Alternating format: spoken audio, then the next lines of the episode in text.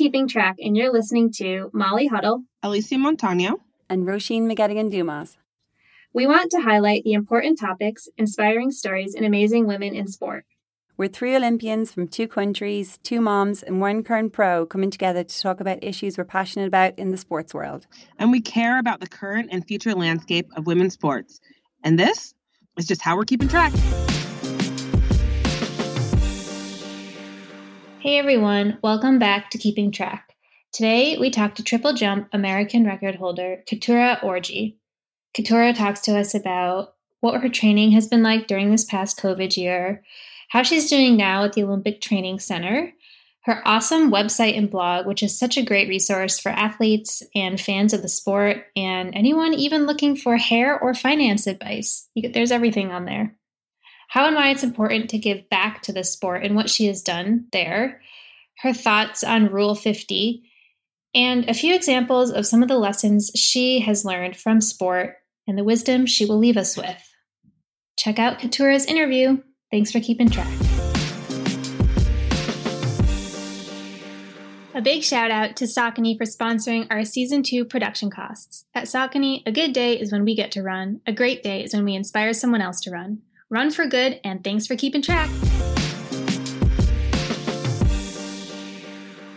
Hey everyone, welcome back to Keeping Track. This is kind of an exciting catch up because Ro and I are in person. Yay! together in the same room. In my basement.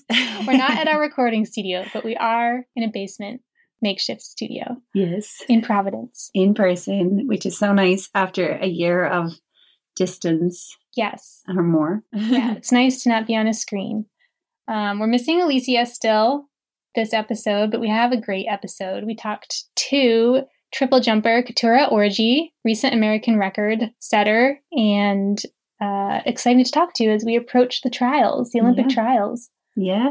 And as you hear in the interview, she's a lot more than just an Olympic triple jumper. She likes to have a broad identity and, and kind of really looks after other parts of her identity and values that too. And um, she's a really great listening, um, financial advisor, uh, friend and has some great advice for everyone out there. Yeah, so we'll link her website, um, which kind of shows all of her dimensions. She yeah. does a financial advice blog. She does public speaking. Mm-hmm. Um, she just talks about her other interests. Her um, mentorship ment- program. Yep, mentorship. Giving back is important to her. Um, and yeah, so she was a really interesting interview. Um, what should we catch up on this month? There's lots to catch up on, Molly. We haven't seen each other in a while. I know. Once a month episodes, it's like the catch up list is long. Yeah. Um, I feel like one of the most exciting things is that the representation in running media paper yeah. uh, got published. Yeah, the work we did last year. Um, if anyone needs to check back on the interview we did with um, Dr. Francine Darroch, um, was based around our research on Runner's World and race representation in running media. Um, and Francine and her team there in Canada um, actually got the work we did published, or they did. Um, and it's the title of the paper is Racing for Representation, a visual content analysis of North American running magazine covers. So check it out. Yeah, it's, it's kind of cool that we collaborated on a piece of actual published yeah. scientific research. It's great. yeah. So thanks. Shout out to Francine and her team there, Jenna and Candice Roberts. Um, so hopefully we can collaborate with them again in the future. Yeah, that was exciting. Um, congrats, Francine et al., as they say in the science world. also, so there's meets back on the schedule. I don't know mm-hmm. if you've mm-hmm. been watching the meets that have been happening. Um, and one of the meets, actually, the next place I'm competing is Attleboro, Massachusetts in Yay. a few weeks. And Keeping Track has actually sponsored one of the events there. So we're sponsoring the Women's 800, and we think it's kind of cool that um, it's a full circle moment. We're putting yeah. money back into track yeah, and field. Brilliant. Yeah. You're going to hop in the eight now um, just because we're sponsoring it? You know, I'm doing the 5K. I thought it would be weird to sponsor my own event. So, no, I'm not doing the 800. oh, I love the 800. Um, but yeah, I can't wait to go and watch that in person. It's going to be it's great. Track is back, baby. Yeah. I don't know if spectators are back. But maybe Oh, maybe you can peep with binoculars. I don't know. Maybe they will let people in. It's Let baby in. steps. I sponsored it. Baby, I know. Right? you just should roll in with um, I don't know, some aviators on and look important. oh, yeah, I wonder if that would work. Um, okay, I want to ask you to talk a little bit about. We were just talking about this um, before we started recording. Your program in Ireland, Dare to Believe. Yeah, yeah. So, um, Dare to Believe is the Olympic school program I run in Ireland with my friend Roisin Jones. Um, and this year we were tasked with providing a solution for teachers that helped them prioritize uh, physical health and well-being, um, which is kind of came from the education department in Ireland, being the year of COVID and everything else. So we um, created this Olympic Schools Challenge, and it's like a month of um, physical activity every day for an hour a day. And when the kids do their activity, they input it into a website and that converts it to a distance. And they travel from Ireland to Tokyo via Athens, New Delhi, Fukuoka, and uh, unlock challenges along the way. So we were very busy building that. And we have about 50,000 kids in Ireland doing it right now. So we're really happy with the results and the feedback has been really excellent. That's amazing. When you, you just showed me the website and it looked so fun, like I wanted to do it, and it looked like so much work. I'm amazed. You and Roisin are just go getters. Yeah. Um, well, so- shout out to Roisin Jones. And there she knows how to get things done. So if you're a teacher in Ireland, check this out. We'll drop a link. Um. I know we have a few listeners in Ireland because I look at our data. Yeah. Shout out to my homies. so yeah, check that out. Um, very proud of you guys. Yeah, and just a shout out to one of our listeners. I know Greta Stra- Streimikyte is um, one of the Olympic ambassadors, Paralympic ambassadors on the Dare to Believe squad in Ireland. And I know she listens to the pod. So thanks, Greta, for listening. And thanks for being such an inspiring ambassador. Um, we should actually have Greta on. She's We she's should. brilliant with the with this with the kids that she talks to. we'll email you, Greta. Thank you. okay. Um, any Well- other announcements? Um, let's see your list there, Molly. That was my list. Okay, Anything spontaneously come to mind? Um, just the Olympic trials is coming up. How are you feeling about it? Oh yeah, that it is coming up. So like depending on where you are in the event, um, we have four weeks or six weeks. Well, five weeks, I guess. Um, kind of actually waiting to hear. So I'm running the 10k, waiting to actually hear if we have prelims in Oh, the 10k. That wow. decision is probably going to be made by the time this comes out. This is such a high volume of people. Currently 50, and probably we're going to add a few more. Wow. Yeah. Oh my So- gosh. Wow. That's incredible. That's That would be that is a of. really That'd be- healthy sign of distance running Mm. in America. hmm That's unprecedented, is it? I'd say so. I mean, I think they had prelims back maybe years back at like the World Championships, and maybe USA's did, but it would have eliminated very few people. This would eliminate half the field. You know, they need to get it down to Yeah, 24. yeah, so yeah. also, um, 50 people is way too much to, to Yeah, do in the race. that would be, there would be a lot of chaos on the track. So that's kind of an ex- interesting weird thing about the 10k that's been going on right now Mhm. um Yeah. and yeah other than that just sharpening up hoping to do two more races unless i have a prelim i'll probably cancel one of those races Yeah. uh and get ready for june 28th Yeah, brilliant. Back on. It's back on, guys. i can't wait to see i keep talking about the eugene stadium i've only seen Oh, pictures Yeah, so that's, can't wait to see that that looks really cool. I'm excited to, yeah, as the, as the, the hype builds, you know, as an athlete though, right, with the hype building around you, like how you just kind of stay grounded and focused. yeah i mean this will be a weird year because like we said we don't know if there will be spectators or how many Oh, right. spectators so the Yeah. hype might be toned down which Mhm, I mhm. think I think helps me. Yeah, yeah. Just less That's, work trying yeah, to bubble yeah. yourself. Somebody asked me that uh, recently. Actually, do you think lack of, um, you know, people even at the Olympics themselves, you think that's going to help the athletes perform better? And you know, it might help some. Some athletes thrive off the yeah, it the depends. atmosphere of in the stadium. Others maybe will perform better when it's more Mhm. relaxed. it's been in, yeah, it'll be interesting. I think it depends on the, the personality, the type Mhm. of person. Yeah. Would you think there'll be enough kind of high um, energy in the stadium though? If it's super quiet, like would that be? You know what? If they allow other athletes to come, I think there will be, Mm, right? Because if you're already there and they allow athletes to come, I mean, the athlete cheering section was always pretty cool. yeah, So, yeah, exactly. Um, I think there'll be enough. Yeah, yeah, yeah. brilliant.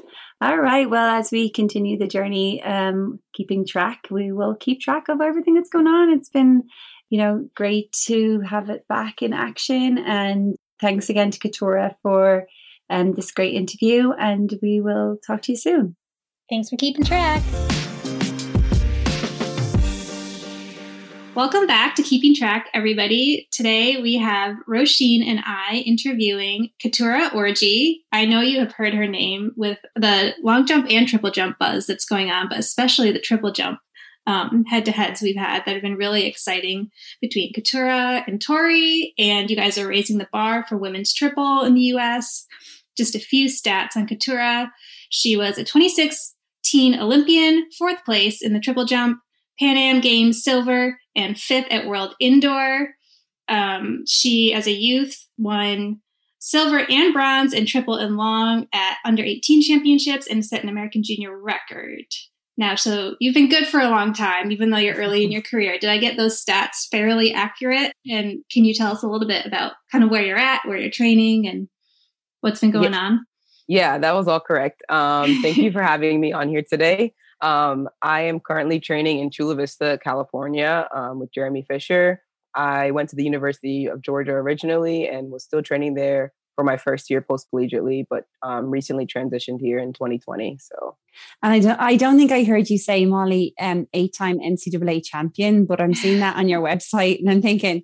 I'm doing the math. I'm like, did you just like uh, win everything that you did? College Woman of the Decade. Yeah, there you go. That's that's about it yeah, just- I I lost um I lost my freshman year indoor triple jump title, but I ended up winning my senior year long jump title, and so that made up for the loss. Oh my gosh! wow, that's pretty impressive. Well done.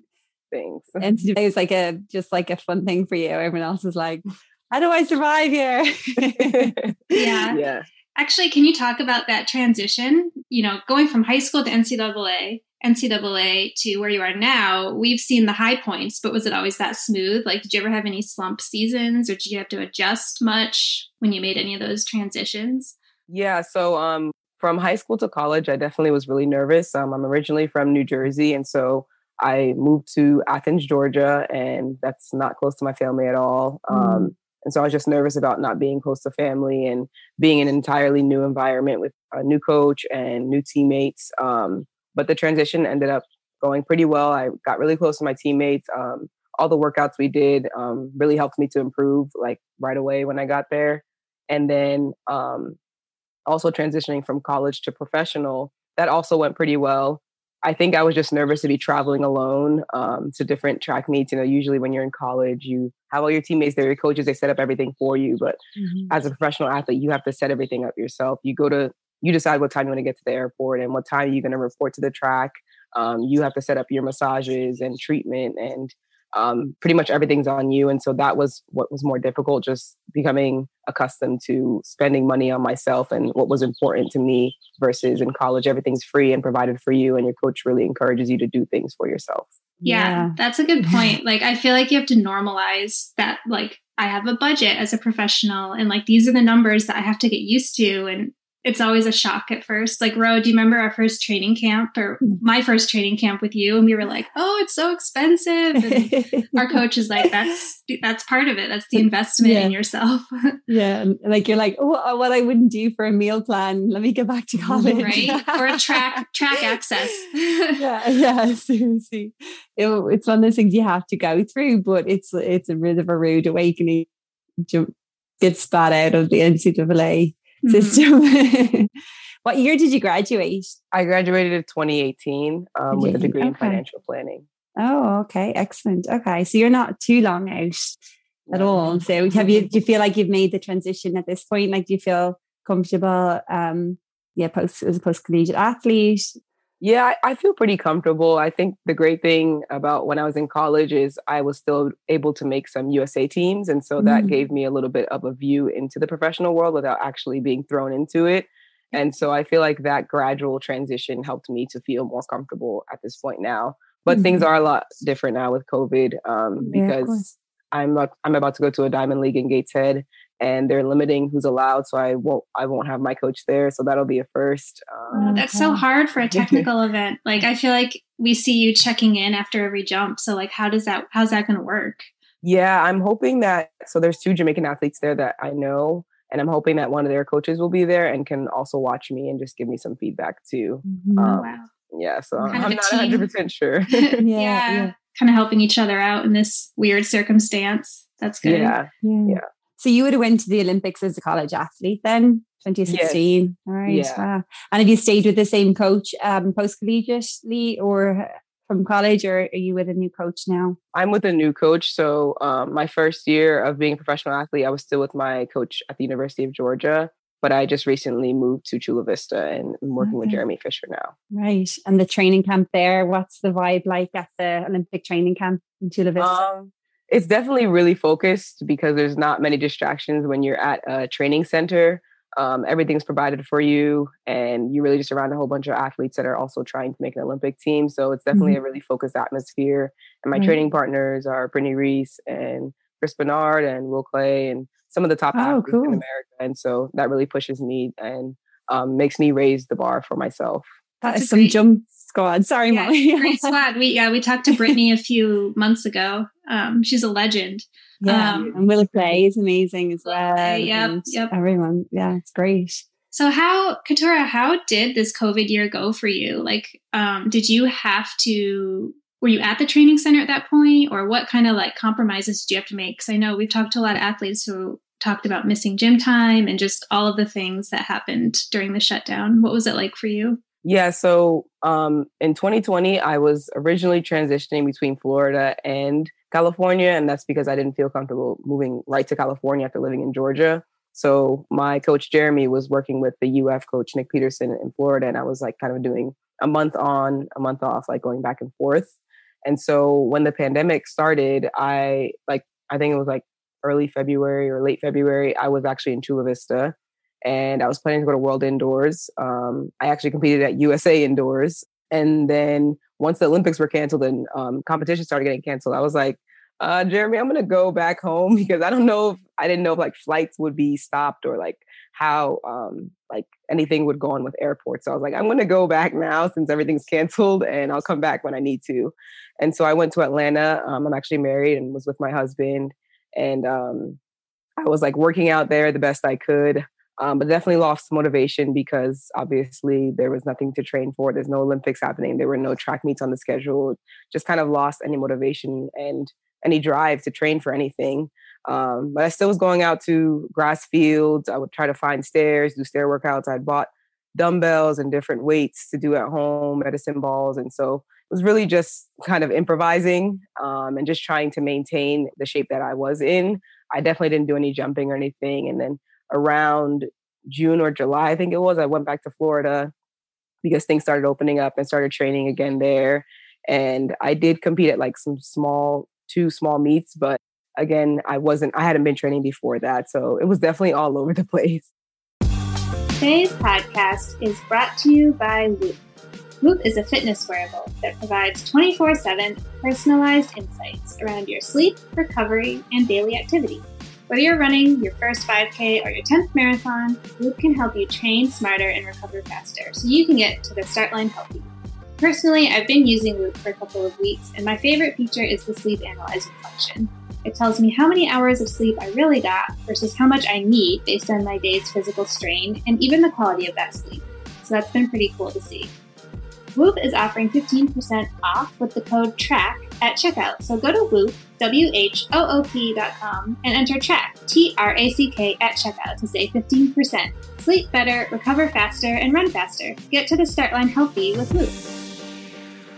What was it like to have your whole, you know, as a track athlete, like, you know, your summer is like jam packed with meets. And what's it like to have that like clear schedule and just there's there goes the summer, you know, what's it like to watch that and not have that?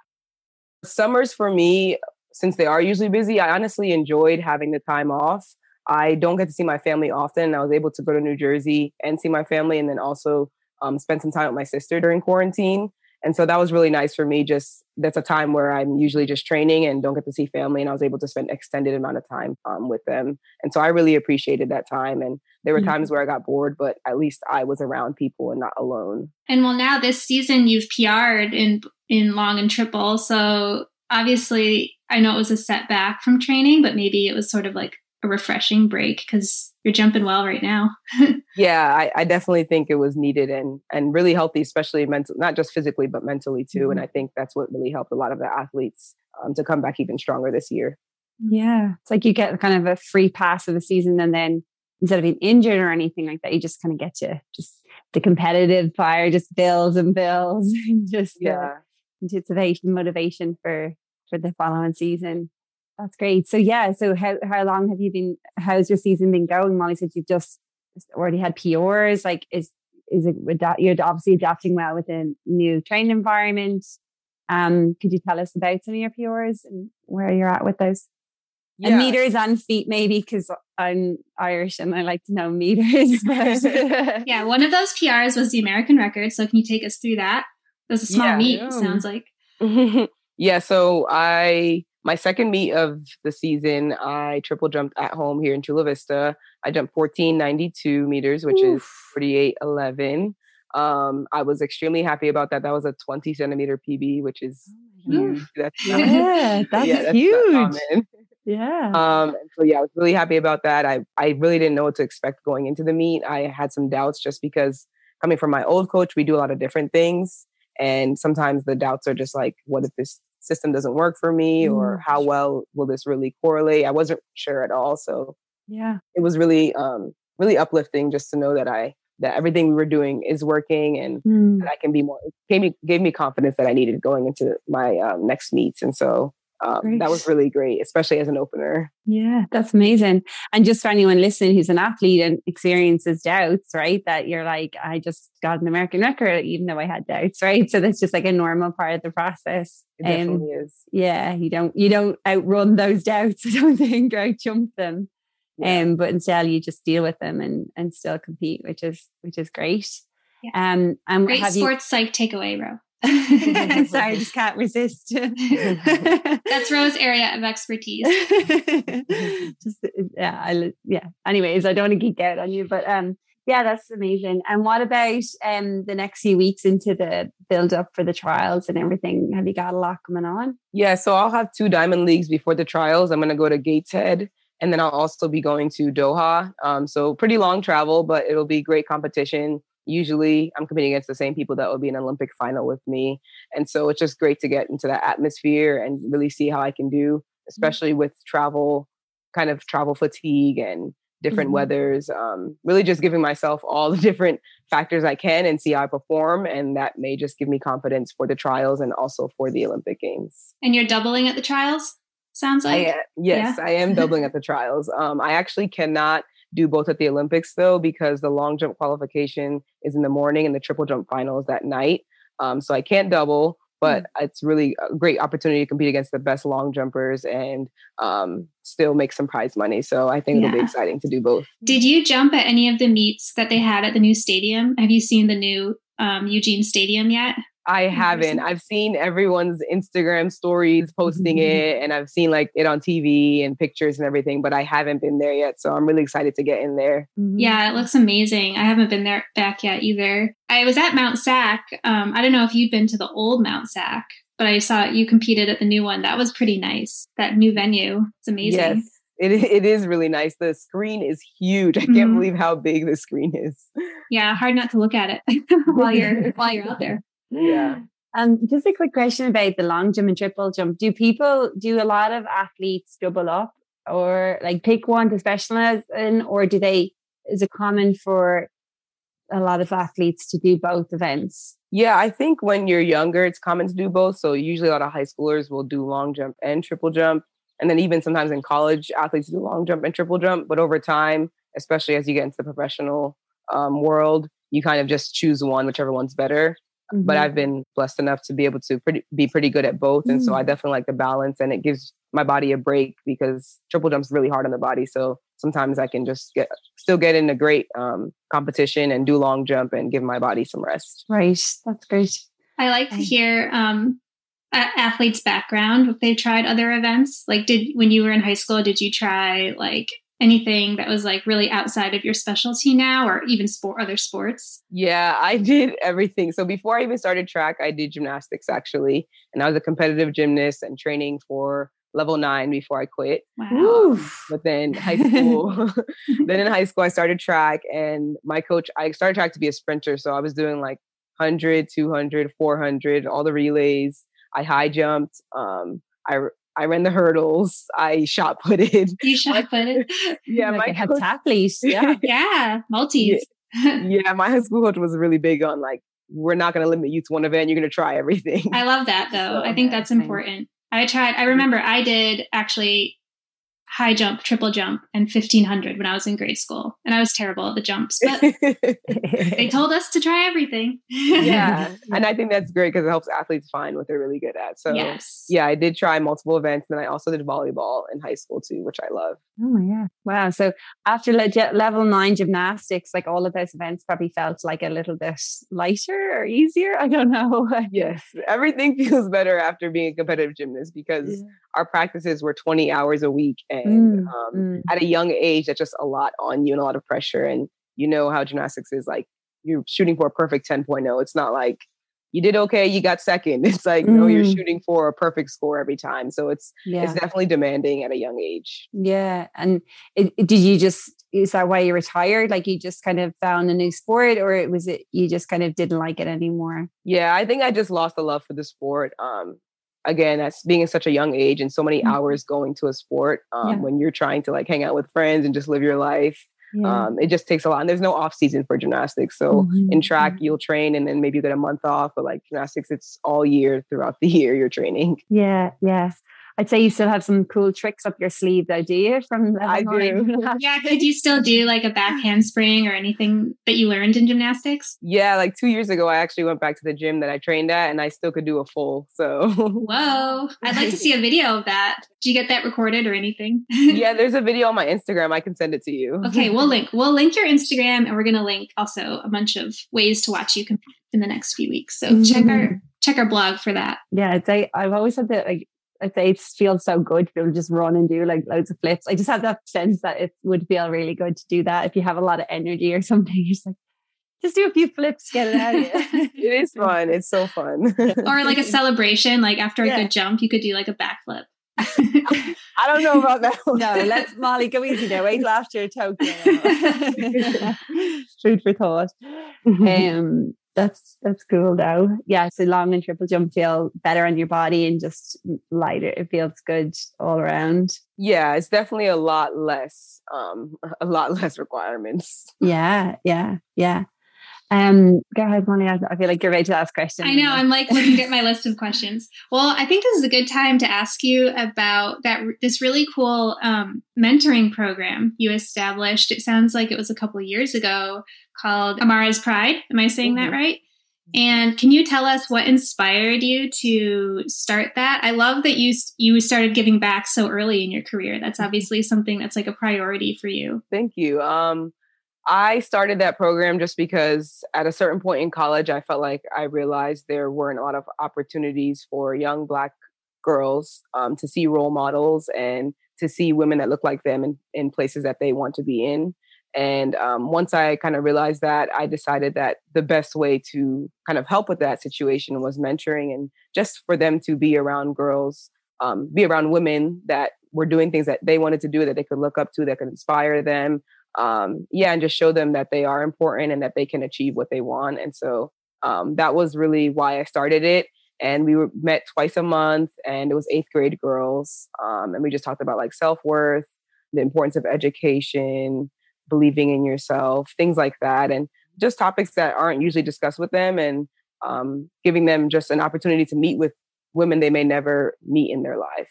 Ah, did you lead that your program yourself, or did you invite other people to be mentors as well? Yeah, I found mentors to also come with me every um, like every twice a month that we went. So mm-hmm. it was mm. other people involved too. Oh, nice! That's I love great. that. Is it still going strong? It's not. So it was when I was in Athens that I set that up, and ever since moving to California, I haven't like restarted it here or anything. But mm-hmm. um, yeah, I definitely want to start it up again. Um, I'm not sure if it'll be when I'm in Chula Vista or when I move back to Atlanta, but that's something that I'm passionate about. Mentorship is just something I'm passionate about. Mm-hmm. And so I want to continue doing that. I love that. Yeah, definitely. Where representation and mentoring is right up our alley here at Keeping Track. We think mm-hmm. those are important. Kind of reminds me, Ro, of your your school program mm-hmm. that you started over in Ireland. So yeah, yeah, athletes can be really powerful role models. Yeah, just um, feel like they're you know have that connection with kids as well. It just their stories that athletes have you know earned and fought for over a few years and it helps the athlete then gives give it back and like share their experience so kind of, do you feel like it helps you as well as helps the girls? Yeah, I think it helps yeah. me, especially just exposure and seeing the different situations people are in. Sometimes mm-hmm. we're, we get stuck in our own world and our reality and think mm-hmm. that's how everyone's life is. Yeah. But even just uh, meeting these young girls and seeing what their everyday life is and what they have to deal with, um, their struggles, their doubts, it really mm-hmm. opens me up to see other people's perspectives and um yeah other people's lives and how not everything is perfect for everyone well done well hopefully i'm sure yeah. i'm sure the girls benefited from being around you and i'm sure you'll get back into that at some point when you maybe not an olympic year but it's a good thing to do after the olympics i guess yeah, yeah. Um, but i'm sure you started a ripple effect of good um motivation and just like i'm sure seeing you was really powerful um that kind of brings me to another question. So you were fourth at the last Olympics. I know, you know, you've been hovering around that medal position. This year, going into the Olympics, um, you know, I assume it's one of your goals, but the podium has this whole added story to it this year with the Rule 50 that the IOC is doubling down on. Um, I don't know if you were on any of the calls with the USOPC uh, earlier in the year, how they were saying they're going to back up athletes that did want to protest. But is that something mm-hmm. you think about as a potential podium athlete this year? Just the power of that and sort of it is a what would you do scenario. And there's just a lot, there's a lot behind it. It's a very heavy topic going into this year's Olympics. Yeah, um, that's definitely something I think about. And seeing the decision they made about um, not allowing it is kind of upsetting. And I I think I can kind of see both sides where they don't want it to turn. They don't want the podium to turn into something that maybe can promote hatred or negative things. Um, but on our side, it's like this is something that can be productive, and we have a platform to use um, for our benefit and to spread awareness on things that are important. And so I can see both sides of the situation, but I I don't I think if the person can defend that what they're standing up for is wholesome and productive and positive, I think it should be allowed. Um, it would be different if there's something, some kind of negative thing that's trying to be promoted on the podium. Mm-hmm. I think, of course, you don't want that at the Olympic Games that's trying to unify people. But if Black Lives Matter or um, standing up for Black people or Black power, whatever that is, if that's important and positive, I don't see why that should be an issue. Mm-hmm. Um, mm-hmm. personally, I'm pretty reserved with the way I um, like I'll post things on my social media, but I don't think I really do demonstrations. And so realistically, I don't see myself doing anything unless I really feel something in that moment that I feel like has to be done. But I think there are so many different ways to promote what you want to promote, and it doesn't have to be done on the podium. And that's why I personally probably wouldn't do it there. Um, but I I support anyone that does want to do it. That's mm-hmm. their place. That's their platform, and um, they can use it for what they want. And I think that we should be allowed to use that space for anything that is positive. Yeah, yeah. certainly, no one would expect everyone to take that on that risk and battle on. Um, I do think the IOC is. Uh, there was a really great quote. Um, I think Tianna Bartoletta said it, it was about being seen, and I mm-hmm. I do mm-hmm. feel like that is lacking from the IOC in this regard. Um, mm-hmm. Um, but yeah, it's definitely um, something that I wouldn't expect everyone to take on because they haven't told us what the sanctions are. You know, like mm-hmm. you don't know, are you going to get your medal stripped? Are you going to get kicked out of the sport? I mean, yeah. historically, that's what's happened before. So it is, it's a situation where some clarity would probably take a lot of stress off. Yeah. yeah. And even, and even like reminiscing on like Tommie Smith or Tony, I can't remember their names, but the two men who raised up the Black Power sign with um, the gloves, they were banished and everyone hated them in that moment. But now they're looked at as like mm-hmm. these people who have done something amazing and they're praised. And I think like the IOC like gave them some kind of award or something. So it's like mm-hmm. for you to praise someone that did that thing and then say no, you're still not allowed to do it. It doesn't make sense at all. Yeah. There's it's it's mm-hmm. like the heads are battling like you yeah. it doesn't add up Mhm. Yeah. they're being inconsistent. Yeah. Seems a little bit hypocritical or something. Like, yeah, well, you know, I mean, it took how many years? Over 30 years, maybe? Let me see. 40 years before, 50 years before they got recognized for that Mhm. um, in a positive way, you know, after a lot of um, backlash at the time. So, yeah, it's a very complex um, situation, but yeah, you don't, you don't, it's hard to know how to solve it as well. yeah. Mhm. Do you feel like you have the support of the USOPC? Um, I'm not sure. I think that the USOPC said that we could do things at the trials. Is that correct? Are we allowed to do They- demonstration at the trials? They backed the athletes up. I just at the next level, I don't know how much power they have to protect athletes. So I, yeah, I think at the trials it would be okay. It's Yeah. Um, So I, I feel like the USOPC is definitely um, a little bit better about those situations than the Mhm. IOC.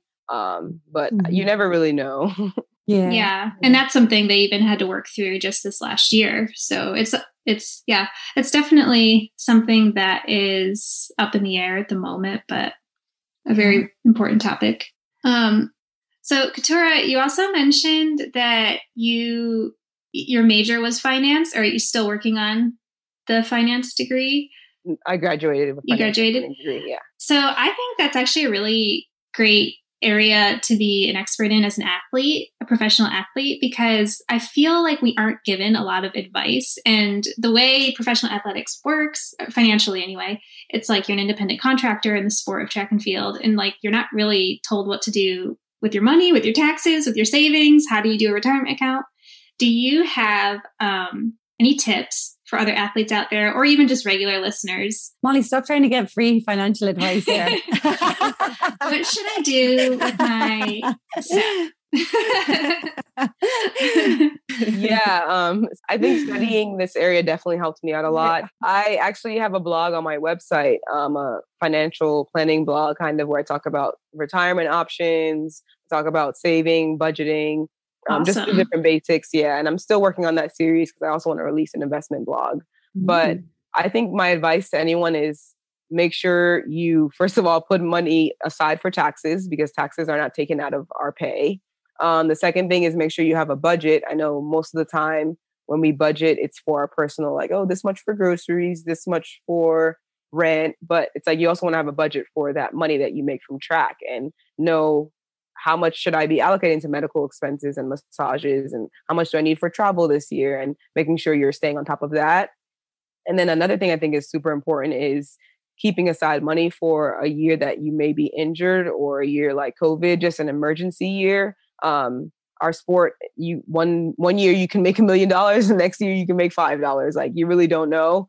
And so if you're if you're able to and you make enough money to um, live below your means so that you can put some aside in case there's a year where you make less money or you're injured and you can still be making income that year despite the fact that you won't be competing. Mhm. Good advice. I yeah, I we were talking, I think we sort of touched on this one other episode when Alysia and I were talking about mortgage, like the mortgage estimates and what Mhm. you when you use like a typical mortgage calculator, for example, online, if you're an athlete, you almost can't go by that because your career is so in flux. Like you you have to do a little below what you think Yeah. um, the calculator is going to tell you.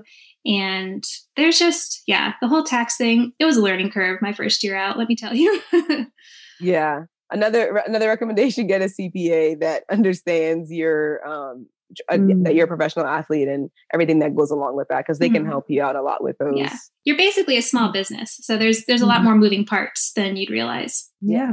Some really great advice there. And see on your website, you do have some blogs ar- around um, these different topics. So if anyone wants to read more, um, they can go to your website. So um, could you could you pronounce your full name again there? I just want to make sure everyone say right. Yeah, it's Keturah Orji. So my Keturah website's Orji. www.keturahorji.com. Great. And we'll link to that as well. So yeah, I've got some reading to do tonight. Yeah, the blog looks like a great resource. Mm. Definitely encourage everyone to check that out. Yeah, and I tried to use language that's pretty simple and everyone can understand because I I know that a lot of times it's confusing and financial jargon there. So Yes. Yeah. And I yet appreciate that. yeah. And yet it's empowering to really understand it, right? It's like, it's like, oh, I don't understand it. I just don't want to understand it. Well, I'm speaking for myself. but when you do, it's like, okay, now I get it, right? It's like, it's empowering. It feels good to understand it. And yeah, it's important to understand. For sure. Gives you the freedom to spend your money how you want to. Very, very important. And, you know, I think for athletes as well, you know, that you can kind of, or different people as well, like you can kind of not want to deal with that.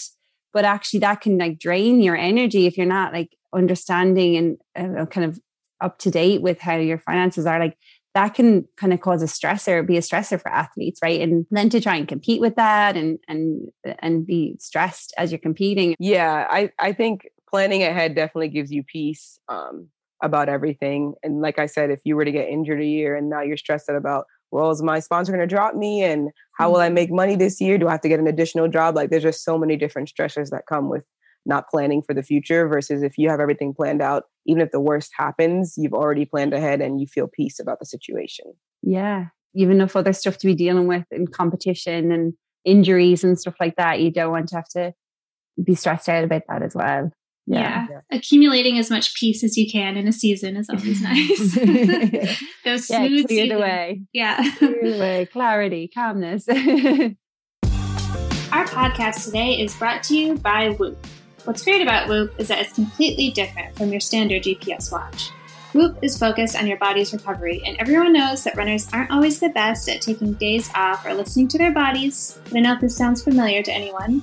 Every day, Whoop gives you a personalized recovery score based on things like your resting heart rate, your heart rate variability, sleep, and respiratory rate, so you can monitor the changes in your fitness. The app also has built in features like the Strain Coach, so you can see how hard you're pushing your body every day and set goals based on your body's recovery. Overtraining and injury are huge problems for every runner, but Whoop can help you reduce those risks by listening to the underlying factors affecting your performance. Whoop isn't just for elite runners, it's for anyone who cares about improving their life, staying healthy as a runner, and hacking their way to a new PR. So head over to whoop.com and enter track at checkout to save 15%. Get to the start line healthy with Whoop.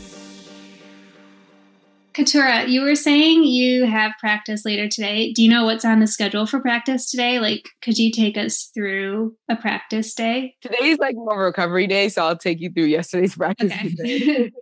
um, but yesterday, I after warming up, we did some multi jumps, which is like different hops. It would be single leg hops, uh, double leg hops, forward, sideways, backwards and just things like warm up your body, get ready for jumping. And then I did some two step triple jumps. So literally, I take two steps and then triple jump. And triple jump is a hop, step, and a jump for anyone that doesn't know what the triple jump is. And then we went into eight step triple jump. Um, and that's as far back as we usually go. So while in a competition, I take 18 steps to triple jump. In practice, the most I'll take is eight steps. And that's again because triple jump's just so hard on the body. And so I did some eight step triple jump. And then once we finished jumping, I then had some speed work. Um, we did some resistance, like high knee runs, where my coach puts his belt around me. I'm doing high knees as fast as I can while he's like pulling against me. Mm. And then mm. like he lets the belt go and there's no resistance and I keep running. And then I also went into four 30 meter sprints. And then after that, I did weights. So, oh my gosh, wow. Sounds like a monster session. yeah. that is one of our longer days. yeah. How were the legs this morning when you wake up after that?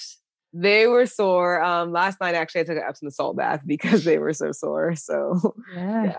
And wow.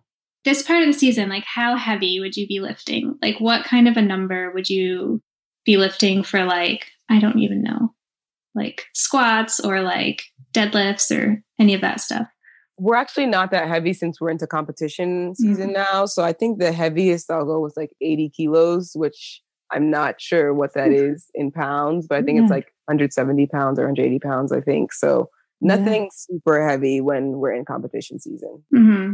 That sounds pretty heavy to me. I know. I was like, right, light. That's the light one. It's not like the weight of my fridge or something. I don't know. Those are the easy weights. Yeah, well, that's that's what makes you like, you know, fourth place in the Olympics. I get it. yeah. Right. Yeah, I feel like as distance runners, we never got deep into the weight room. yeah, I do remember seeing the distance runners uh, lift at University of Georgia, and they'd have like mm-hmm. little little like five pound, ten pound weights in their hands. Oh, or just the bar sometimes. sometimes no weights. Whatever works. hey, yeah. We're so specialized. It's like track is cool that way. Yeah, it is. Yeah. Every event is like a super skewered mm-hmm. like speciality. Yeah. You're in the gym these days, though. I see some weights going on there. I check the box. Like with, for me, weights is like check the box. It's not a real workout. Functionality. but yeah, that's what yeah. made I feel like for so COVID this past year, I feel like for distance runners it was not as hard. I mean, it was hard, but it was um, our training probably changed the least of all mm-hmm. the event groups or even athletes across the board because we could just go out, get most of it done. Um, mm-hmm. Um, even you know, not a lot of technical stuff, not a lot of weights, not a lot of equipment involved. So I always like to ask people how the year went because I know like it, without a weight room, like you're going to lose a lot of power for a lot of mm-hmm, months. Mm-hmm. Um, but it's good to see some athletes are. I mean, I know a lot of people struggled, but a lot of people are having breakout seasons anyway this year. Yeah. So yeah, I definitely think a year of rest benefited a lot of us. Mm-hmm. And were your coaches okay with that? Like, you know, did the coaches want to keep pushing or were they like, no, it's okay to take a rest? Uh, my coaches were definitely like, it's okay to take a rest, especially mm. because everything was closed. So it's like, it was forced to rest. Like, even mm. if you mm. wanted to go jump, there's no yeah. track open with the sand pit available. So mm. um, it was kind of a forced rest. And my coach was okay with it because there was nothing to train for. Yeah, it's such a, it's still crazy that this has happened, and it's like, yeah. we feel we're not fully we're not fully out of it at all. But yeah, so what what about your easy day now? Like what will you do for that? What's the recovery for that like? Yeah, so today we'll he'll take us through um just different things like um I'm not a medicine ball, a yoga ball. What is the, phys- the physio ball? Yeah, the squishy one, the big yeah, bouncy one. Yeah, we'll do some exercise on the physio ball. Um we'll take a band and do some like band stretches. We'll do banded walks around um our knees and legs. We'll do like toe yoga, um, balance exercises, some med ball throws, some core work. So it's it's pretty like mm-hmm. low intensity, um, mm-hmm. not heavy at all, and just basic exercises to help your body recover. Yeah, okay. got to get that mobility work in. Exactly. Um, injury prevention type stuff. Yeah. Have you had a season yet that was like a struggle because of injury or a season where um, you had something really challenging happen that you can think of? I'm thinking like if we have younger younger listeners, I always like to ask the challenge question. Yeah, um, I can. There's two instances that I can talk about. So the first one was my freshman year of college. I was ranked first, I think, in the triple jump, and like let's say like seventh in the long jump and i was going into regionals which is the meet you go to to qualify for nationals and you have to place like top 16 or top 12 there i can't remember but either way i was I was very favored to place top 12 and go to mm-hmm. NCAAs. And I remember for a long jump, I was just so nervous. And I think I qualified like in the last spot and almost didn't make it. And then in triple jump, I think I was the first two jumps, you only get three jumps. The first two jumps, I was not in position to qualify. And then on my last jump, I ended up qualifying. Mm. And I was so stressed out, which obviously I still qualified, so that's great. But I was mm-hmm. so upset with myself and so stressed out and like freaking out about the competition. And so I mm-hmm. called my mom after and I was crying and I was like, I don't know what happened. I know what I'm capable of. And I don't know why I freaked myself out and why I performed so bad. And I was just so upset. And so after talking to my mom, she was like, okay, well, we're going to start like praying together every day. You can call me up every day. We're going to pray together and we're going to go through this passage in the Bible. And we're just going to do that every day. And so that you feel comfortable with co- competing. And I remember ever since doing that with my mom, I have not really had any like mental uh, mm. uh, issues when it comes to competition because you know sometimes we'll get like anxiety or like mm-hmm. you don't perform mm-hmm. as well as you think you should mm-hmm. and so mm-hmm. ever since that breakthrough with my mom i haven't had any issues which has been great and so i think um yeah my mom just gave me like peace around um track and field isn't life it's just something that you do and you just have to perform your best on that day and if you give your all that's all you can do. Um, there's no reason to stress about it because you've prepared for this moment and so i think that really helped me and calmed me. Wow that's lovely like a like a centering practice that it just grounded you. Yeah. Right yeah do you do you mind saying what like bible verse it is if, if you um i can't remember what passage it was but it wasn't psalms it was just a psalm that we read every day nice. yeah nice. but there is a bible verse i tell myself every time before i jump now it's in timothy and it's um, the Lord has not given me a spirit of fear, but a spirit of power. And mm-hmm. so I mm. always remind myself of that um, before I jump, just to calm my nerves. It just reminds me this is not life or death. It's just yeah. track and just try your best. yeah, and it can, but it can feel like that, right? To your nervous system, you're like, oh, this feels like the worst thing in the world. I'm on fire right now, but actually, you're not. You're you're like running around the track, or you're, you know, yeah, yeah. Exactly. Give, get it with perspective. Yeah, it's good. That's really helpful. Well done. yeah, it would be important. I feel like in one of the field events where it's just it's so much pressure distilled into you know three attempts or however many attempts mm. that, to get that right to get that. Mm. I'll say it for the hundredth time. The IZOF, right? it's my favorite sports psychology term to throw around. Your mm-hmm. optimal zone. Um, did you say you had another instance of a yeah. challenge that came to mind? Yeah, I have another one. So my junior year of college, I actually had an injury. Um, it wasn't something that kept me out. It just always bothered me and like really reduced what I could do at practice. Um, it was just like fibular head. I think there's just inflammation there. I'm not really sure, but it was just consistently bothering me. And I would go to meets and not feel 100%, and sometimes just be, have to take like one jump or two jumps and then just stop competing. And then um, even at practices, I'm a type person that likes to work, work, work. Like I'm the person that wants to outwork everyone. But I think that year I learned that it's not about doing more; it's about doing what's best. Um, mm-hmm. So mm-hmm. sometimes you can get the same results by doing less, and mm-hmm. I didn't learn that until that year. Um, and so I remember outdoors, I was still battling with it. Um, I was able to still win championships, but wasn't 100%. And so I remember after USA's, I won USA's, made the team, but I just decided that it'd be best for me to not go to world championships that year because it was still nagging and i knew that i still had another i had my senior year with the university of georgia and um, i just had other important things to focus on and that rest would be most important in the moment and so i decided to withdraw from world championships that year and um, mm. I think that mm. rest was very important for me because the injury really settled down and I haven't really had issues with it since then. But mm. that was, yeah, that was the year that I learned that like working harder is not always the smartest thing. And um, yeah. sometimes what's, even though in this moment you want to compete, sometimes it's best to just rest. Well, that's it's a really hard line for athletes to learn. Like, where is that line? Because to a certain point, right, working harder does increase performance, but then you get to this little level where it's like, okay, you know, you're about to push yourself over a cliff. So mm-hmm. it's like you mm-hmm. have to relearn, okay, I'm doing enough, or there's no the return is isn't isn't there to push harder and harder. It's yeah. really hard for athletes to find that line, mm-hmm. not Especially, go over it. yeah, like the really highly motivated athletes, which are most of the ones that make it to the peak of the sport. It's like you have to learn that at some point. Mm, it's mm-hmm. it's it's so easy. I definitely identify with that. Like I cling to the work because I'm like that's mm-hmm. what gives me confidence. Work, work, work, and then it's like okay, it's like there's work and then after a certain point it's like well that's not the wrong thing to be doing yeah the diminishing returns yeah yeah yeah so yeah great. Great really wise and yeah and you're it was good to, to, learn at a young age you feel like you're in mm-hmm. a right balance got a right balance of that right now in the group you're in. It's the dynamic is nice for that. Like you work hard yeah. and yet yeah. and hold have, back. have you learned anything from um brittney uh like or is it just osmosis being around her? Like what it what has that benefit been like? Has she been a mentor to you in a way? Um she has just because i've always looked up to her. Even from when i was in high school she actually I had a poster of her on my wall. So oh, it's so cool. yeah, it's really cool that I'm now her training partner. Yeah. But um, I think what I've learned from her, mostly, especially during fall training, is that even when you think you have nothing left, you still have something left because I've seen her. We're all like everyone in the group is dying from whatever running workout we've just done and I feel like like I can't do another rep, or if I do another rep, it's not going to be as good as the last one.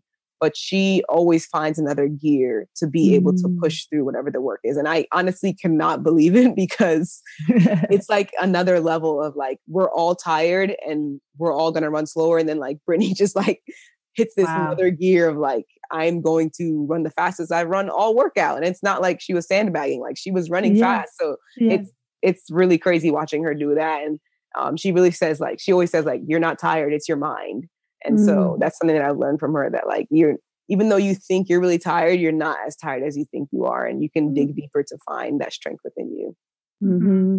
like just ignore that feedback scream your legs screaming at you just like ah oh, whatever legs yeah like it's more of your mind than your body yeah yeah yeah well that's she's a legend in the sport so it makes sense that you're going to learn a lot of toughness from her. yeah. Or just even helpful, yeah, to even in a hard workout, just peep over and be like, how's she handling it? Okay, she's good, then I'm good. I'll be good. I need to I know that's how I used to think around you ladies. I'd be like, okay, well, they're still standing, so I gotta hold myself together. yeah. Yeah. Well, Keturah, a question we like to ask here on Keeping Track is um, you know, we're trying to increase representation of female athletes in the in sports media, and we like them to tell parts of their story that they want to tell. That's not always what media asks you. So, is there anything we haven't hit on that you want to talk about? Um, anything that a lot of people don't know about you that you want to talk about, or just anything you want to shout out? I guess the only thing I'll say is that um, I really like to highlight, which people do know this about me, but I really like to highlight that I'm more than my sport. A lot of times people will label, and this is especially for all the young people listening, people will try to label you by your accomplishments or your failures or um, anything you've done in sports. So like, this is my friend, the Olympian. This is my friend, the NCAA champion. But it's like I'm much more than that. I'm a friend. I'm a daughter. I'm caring. I'm mm-hmm. funny. There's so many different parts of me, and so don't ever let your sport define you or um, mm. um, be the one thing that I that is your identity. There's so much more to you, and even if your goals or dreams don't work out in the sport, you're talented in so many different areas and can accomplish so many different things in other areas too. That's Love such it. a good message. Yeah, too many people get kind of that surface label, kind of like, oh, he's a runner, the jumper, da, da, da. and then people are like, well, I'm more than that, and it's hard for them to to separate that for themselves. Yeah, yeah. yeah. Sports they're empowering until that happens, and then I feel like they get limiting. So I feel like we get the best answers when we ask that question. I love that answer. No, it's really great. Yeah. And you also, just on that though, you also do go and give talks and stuff, right? You're actually uh, like a speaker. Yeah. People will have me speak, especially to young girls. Like I said, I'm into mentorship. So um, yeah. whether it's about empowerment, like I was just saying, or being more mm-hmm. than your sport or staying motivated, um, or just telling my story about how I got to where I am today. Um, I like mm-hmm. to share that, especially if it's going to inspire someone to mm-hmm. follow the same path as me. Brilliant. Brilliant. Well done. Yeah, so there's a lot. You've got a lot of different feathers to your bow, whatever the old saying is. I always mess those uh, little phrases up. um, but that's that's that's great to hear and um, great message. So thanks for sharing that. Yes. So after you get your medal, people hit Keturah up for a speaking engagement. Um, you can go on tour. Speaking tour. Yeah. Or medal medal or not. That's what I think. Yeah, exactly. Why do we have to wait for the medal? No, for sure. exactly. Absolutely. Well, thank you so much. This has been really nice to speak with you today and it's been a great pleasure for mine anyways. So yes. really enjoyed it. Thanks so much, Keturah. Have a good practice and good luck. We will see you in Eugene. We'll be cheering. Thank you so much for having me. good luck. Okay, we'll be cheering for you. Good luck. Take care. Thanks. Keep track. Keep track. Keep checking. Yeah, yeah.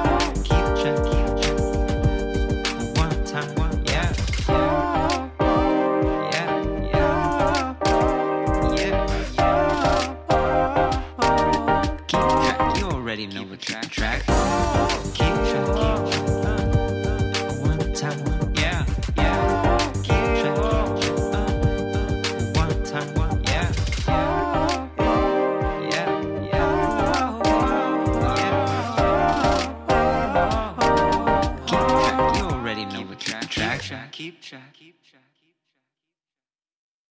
Major shoutouts to What Cheer Writers Club Podcasting Studio, a nonprofit supporting Rhode Island's content creators and where Roisin and I record, and to Rudy Nakashima for our funky outro song. Thanks, guys.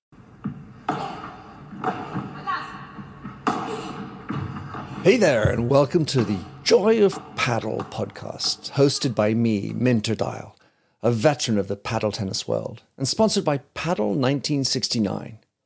Whether you're a paddle tennis aficionado, just beginning or have never even heard of paddle or padel, as it's called in North America. This is an exhilarating new show that delves into the captivating stories of notable paddle personalities worldwide. In its inaugural season, you'll be treated to exclusive anecdotes, valuable tips, life lessons, and humorous moments shared by esteemed professional paddle players, industry insiders, and passionate paddle enthusiasts. With each season aligning with the Pro Tour, you can anticipate two engaging episodes per month.